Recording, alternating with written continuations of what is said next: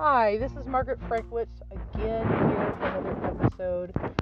I usually record things that just come on my mind uh, because sometimes we're dealing with things as diabetic that we want to get out to other people because, of course, there's a lot of information out there that can be kind of confusing, especially if you're dealing with a doctor who doesn't really know much about diabetes besides what they've actually learned in a clinic. And of course or in a school. And of course that's important too but i think it what really matters is what an actual diabetic is going through and can share with you.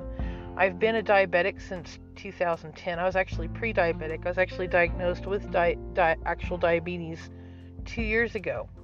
So i've had to deal with all of the things that diabetics have to deal with neuropathy and soreness and numbness of the hands and feet and trying to overcome that the best that I can. So, um, having neuropathy is just one of the side effects of something you're going to have to deal with. You get the tingling, numbling of the fingers, uh, toes. When you start to uh, bring your A1C down, of course, that luckily that goes away. At least it has been the case for me. And uh, recently, I did have something with my left leg where my left leg actually, I should say, left foot went numb and part of my leg went numb and uh, felt like a bruising on the bottom of my foot. So um, that has since gone away uh, just by bringing my A1C down even further. So um, this is something that can be reversed in a way. Uh, but one of the other things that I've noticed that were very important, and this is something that I wanted to talk about, are your feet. Your feet take a beating every day, anyways, and if you're doing what you should and you're exercising, you may have problems with dry, cracked feet. And of course, you want to try to um, heal that because you don't want bacteria and, and, and the like actually getting into your cracked feet and uh, causing issues down the road, and they can cause all kinds of issues like um, what they call uh, diabetic ulcer ulceration sores, and um, have not experienced it yet, nor do I plan on it. So, of course, having an action plan to take care of problematic areas is probably best. So, I mean, if if the worst case scenario, all you can do is get a bucket of water and soak your feet for 20 minutes a day, if that's the best you can do, that's great.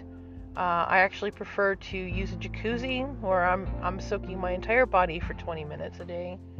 And what this does is over time is it keeps your skin supple. And then of course you can use your favorite moisturizer. Soaking the feet, I would have to say, is probably going to be uh, one of the things that is most important for you to do as a diabetic is take care of your feet. So your feet do a lot to help you out throughout the day. So do a lot for them too. So it's it's just completely worth it. So um, that's just one tip that I can actually suggest. Now, I've had uh, in the past, I've had problems with my feet, and so I've had the cracking, and I've I've lathered on lotion and and tried to find answers to my cracked feet, and like literally the only thing that works is soaking them. So you gotta soak your feet. You can put all the lotions you want to on them, and maybe some people have had some success.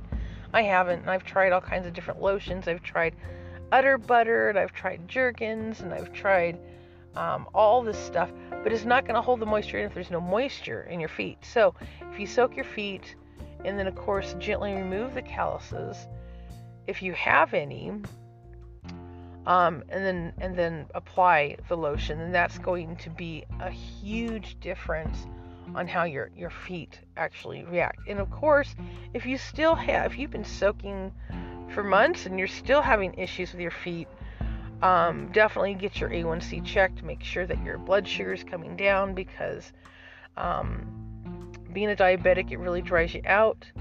And so actually checking your feet to make sure that there's no cuts and sores and and anything that might compromise your situation is probably a good thing. So there are, I still have feeling in the bottom of my feet for the most part. Last time I was in, in my doctor and she did a foot test, and I could literally feel everything, which is great because they're diabetics. Their their feet they go numb, And uh, of course, you know, then there's complications with that. Your foot goes numb, you step on something, you don't notice it, and um, you could actually have something wrong going on, you know, like a sore happening. And of course, that's what you want to prevent because so many people end up with issues with their feet just because they stepped on something that ended up becoming an infection in their foot. And so, checking your feet often is probably suggestible too, you know, between the toes. Um, I haven't had too many issues with between the toes. Uh, most of my issues have been on my heels. And quite honestly, I've had dry, cracked heels since I was a kid. So actually paying attention to my feet now has been kind of a godsend. So it's one of the good things I can say about diabe- diabetes is the fact that I'm checking things that I normally would not have checked out before. Now, of course, nobody wants dry, cracked heels that are sore and you can barely walk. And I mean, I've had it all. I've definitely, especially the summertime in Arizona when I was there, I'd have the dry, cracked heels and and walk.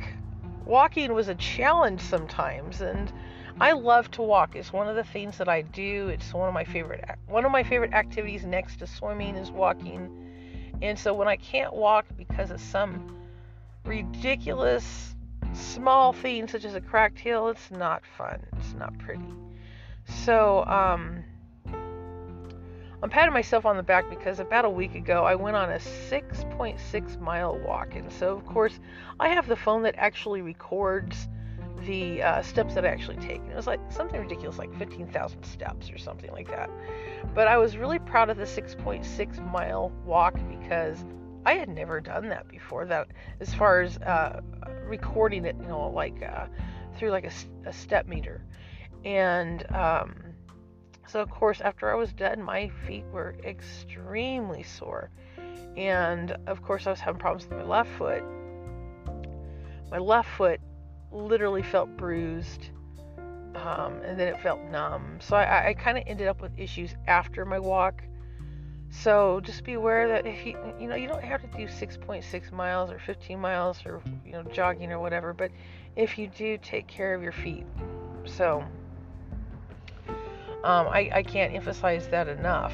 I actually had thought about um, you know maybe seeing a neurologist if my doctor had suggested it about my feet and she didn't. So uh, I just continued to do what I did. Um, however, if that does come up, then definitely seek that assistance.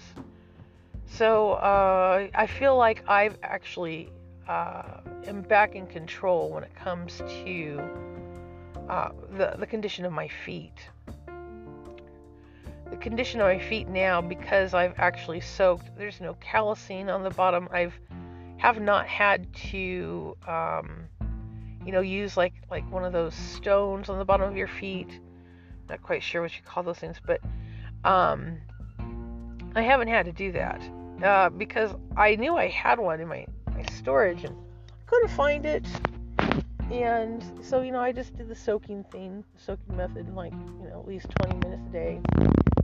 And did that for the past month. And I'm telling you, my feet have never been softer. And I wasn't even using lotion on the bottom of it. Now, on occasion, I do a little, use a little bit of Vaseline um, on some like little rough spots, but in general, I don't really put anything on my feet anymore, which is so cool because we used to go through bottles and bottles of lotion. It was ridiculous. So, um, there's a lot to be said with actual soaking. And of course, I prefer the jacuzzi because it's nice and warm and your feet like that. But you know, I've also done the method where I didn't have any hot water, so I just used cold water in a buck- bucket and soaked my feet. And it did, you know, it was effective. I wouldn't say it's the best, but um, it definitely works in, in a hot spot or in a in a pinch. So soak those feet. If I if I tell if you teach you anything, take your feet, take a look at them. And if they're in great condition, give yourself a thumbs up. If they're not, it you know what? It's never too late to take care of your feet, unless you don't have feet, and then then that's you know bad thing. But take care of your feet. Like right now, um, you can get yourself a gym membership at some of these locations that actually have um, hot tubs, and that's what I did. Unfortunately, Planet Fitness, which is my my normal go-to, doesn't have this, this stuff, but I would have to say that a good membership in a gym, if you don't have access to a hot tub, is probably a good idea if they have a jacuzzi where you can, like, if nothing else, soak your feet once a day. And, uh, you know, nobody's to cry that you're soaking your feet in there or anything. Mean, you don't have to tell anybody that's what you're doing. A lot of people who go into the jacuzzi, I mean, it's kind of a given. They're soaking their whole bodies. So, um, do that. It's very relaxing too. It, it helps your body.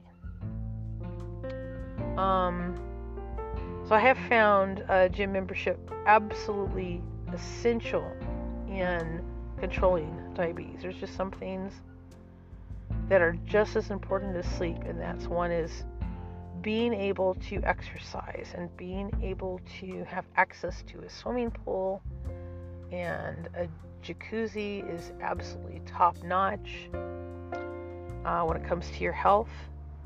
And regardless of how much you're paying for your membership, I think you can kind of justify why that's important to maintain um, the softest, softness and suppleness of your feet. And in general, it's a hard thing to do. Not everybody has a jacuzzi. If you do, well, then you can just skip the club. However, there's other things at the club too that, or at a, a, a gym, I should say. I go, I belong to a club, so of course I call it a club. There are other benefits to a gym, such as um, getting your walk on. You know, get on, on one of the treadmills and, you know, going for your half an hour walk.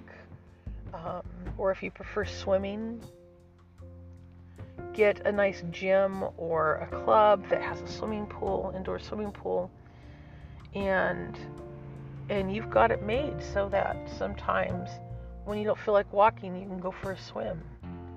Um, also, lifting exercises. I don't know if I've actually talked about that yet. I probably will in the future. But another thing is, is if you like powerlifting, for instance, uh, that's not necessarily a bad thing, especially for diabetic, because it gives um, not only does it provide you with more muscle, and muscle, of course, burns fat at uh, a four to one ratio, but it also helps to control your glucose a little bit better. And there's a whole science behind that. Um, there's also some some uh, people I'd actually recommend on YouTube who actually go into this a little bit more in detail. And of course, in future podcasts, I'll make sure to actually refer you to some of them because, of course, they're just they're they've got the science down on glucose absorption, what it does in your body, and um, diabetes. So, and of course, if you're listening to this and you're diabetic, you're probably looking for answers anyways. So, um, hopefully, I can be one of those people that help to uh, give you other sources that might be a little bit more informative. I'm just kind of going over the basics just because um, when I started as a diabetic, I didn't have me to go to. I, I didn't know what to actually look up. And uh, I had to really start taking it seriously, of course, two years ago. I mean, more serious than what I had. And when I started taking it more seriously, the basics weren't working anymore. Like, for instance, the doctor will have you go to a dietitian, and the dietitian will say, Well, you need to cut back on your breads. And then you start looking at your sandwich, and you're like, Well, you know, I, I kind of miss that bread, so, um, you know, this is kind of ridiculous. I'm eating a lot more meat and less bread, and, you know, my numbers are not really going down, and what can I do next? You know, you have a lot of questions because everybody's at different A1C levels. So, what also might work for me may not work for you. Now, I went from a very high 13 two years ago, and that's because I was not taking medication for diabetes um, at the time. And uh, actually, when I was 13, my doctor was just shaking their head. and They're like, "You're injectable," and freaked me out. So um, I knew I had to, to actually get control over my diet again. And then I found keto. And keto, I don't know if I've mentioned much on this channel, but keto's been my godsend. It dropped my A1C without medication, I might add, from a 13 down to an 8.6. I have since been put on medication to actually drop it down into the 5 6 range, which um, I haven't had my A1C checked in at least a month, so I gotta wait a couple more months. But hopefully by that time, um, it would have actually knocked me down to the range that the doctor wants me at. But we're talking about two different pills I'm taking, the metformin, and I've been put on a Force- uh, medication called Forxiga for a few months. Uh, the Forxiga is probably going to go, and actually, um, I've had doctors actually tell me that they're not. I mean, they don't have any qualms against taking me off both medications, which you know what? My med- my metformin's my crutch, anyways. That's my go-to medication. So I don't really care if they ever take me off that. But if they want to go ahead and take me off of that because I'm like at a four or five, well, that might be a necessity and uh, kind of a scary moment too because I've always counted on my metformin to be there. So we'll see how that goes. But anyways, okay, I, I think I've done enough talking for this episode. I just wanted to get that out there and let you know that yes, I am still creating podcasts. Might be a little bit spotty, but um, it's, it's just information that comes and I like to share it. And of course, I may be sharing other people's podcasts that I, I feel are, are quite helpful. Um, if you haven't listened to any former podcasts, uh, one of my, my go to guys on Facebook, excuse me, not on Facebook, but on YouTube is a guy named Dennis Pollock, and he's absolutely amazing.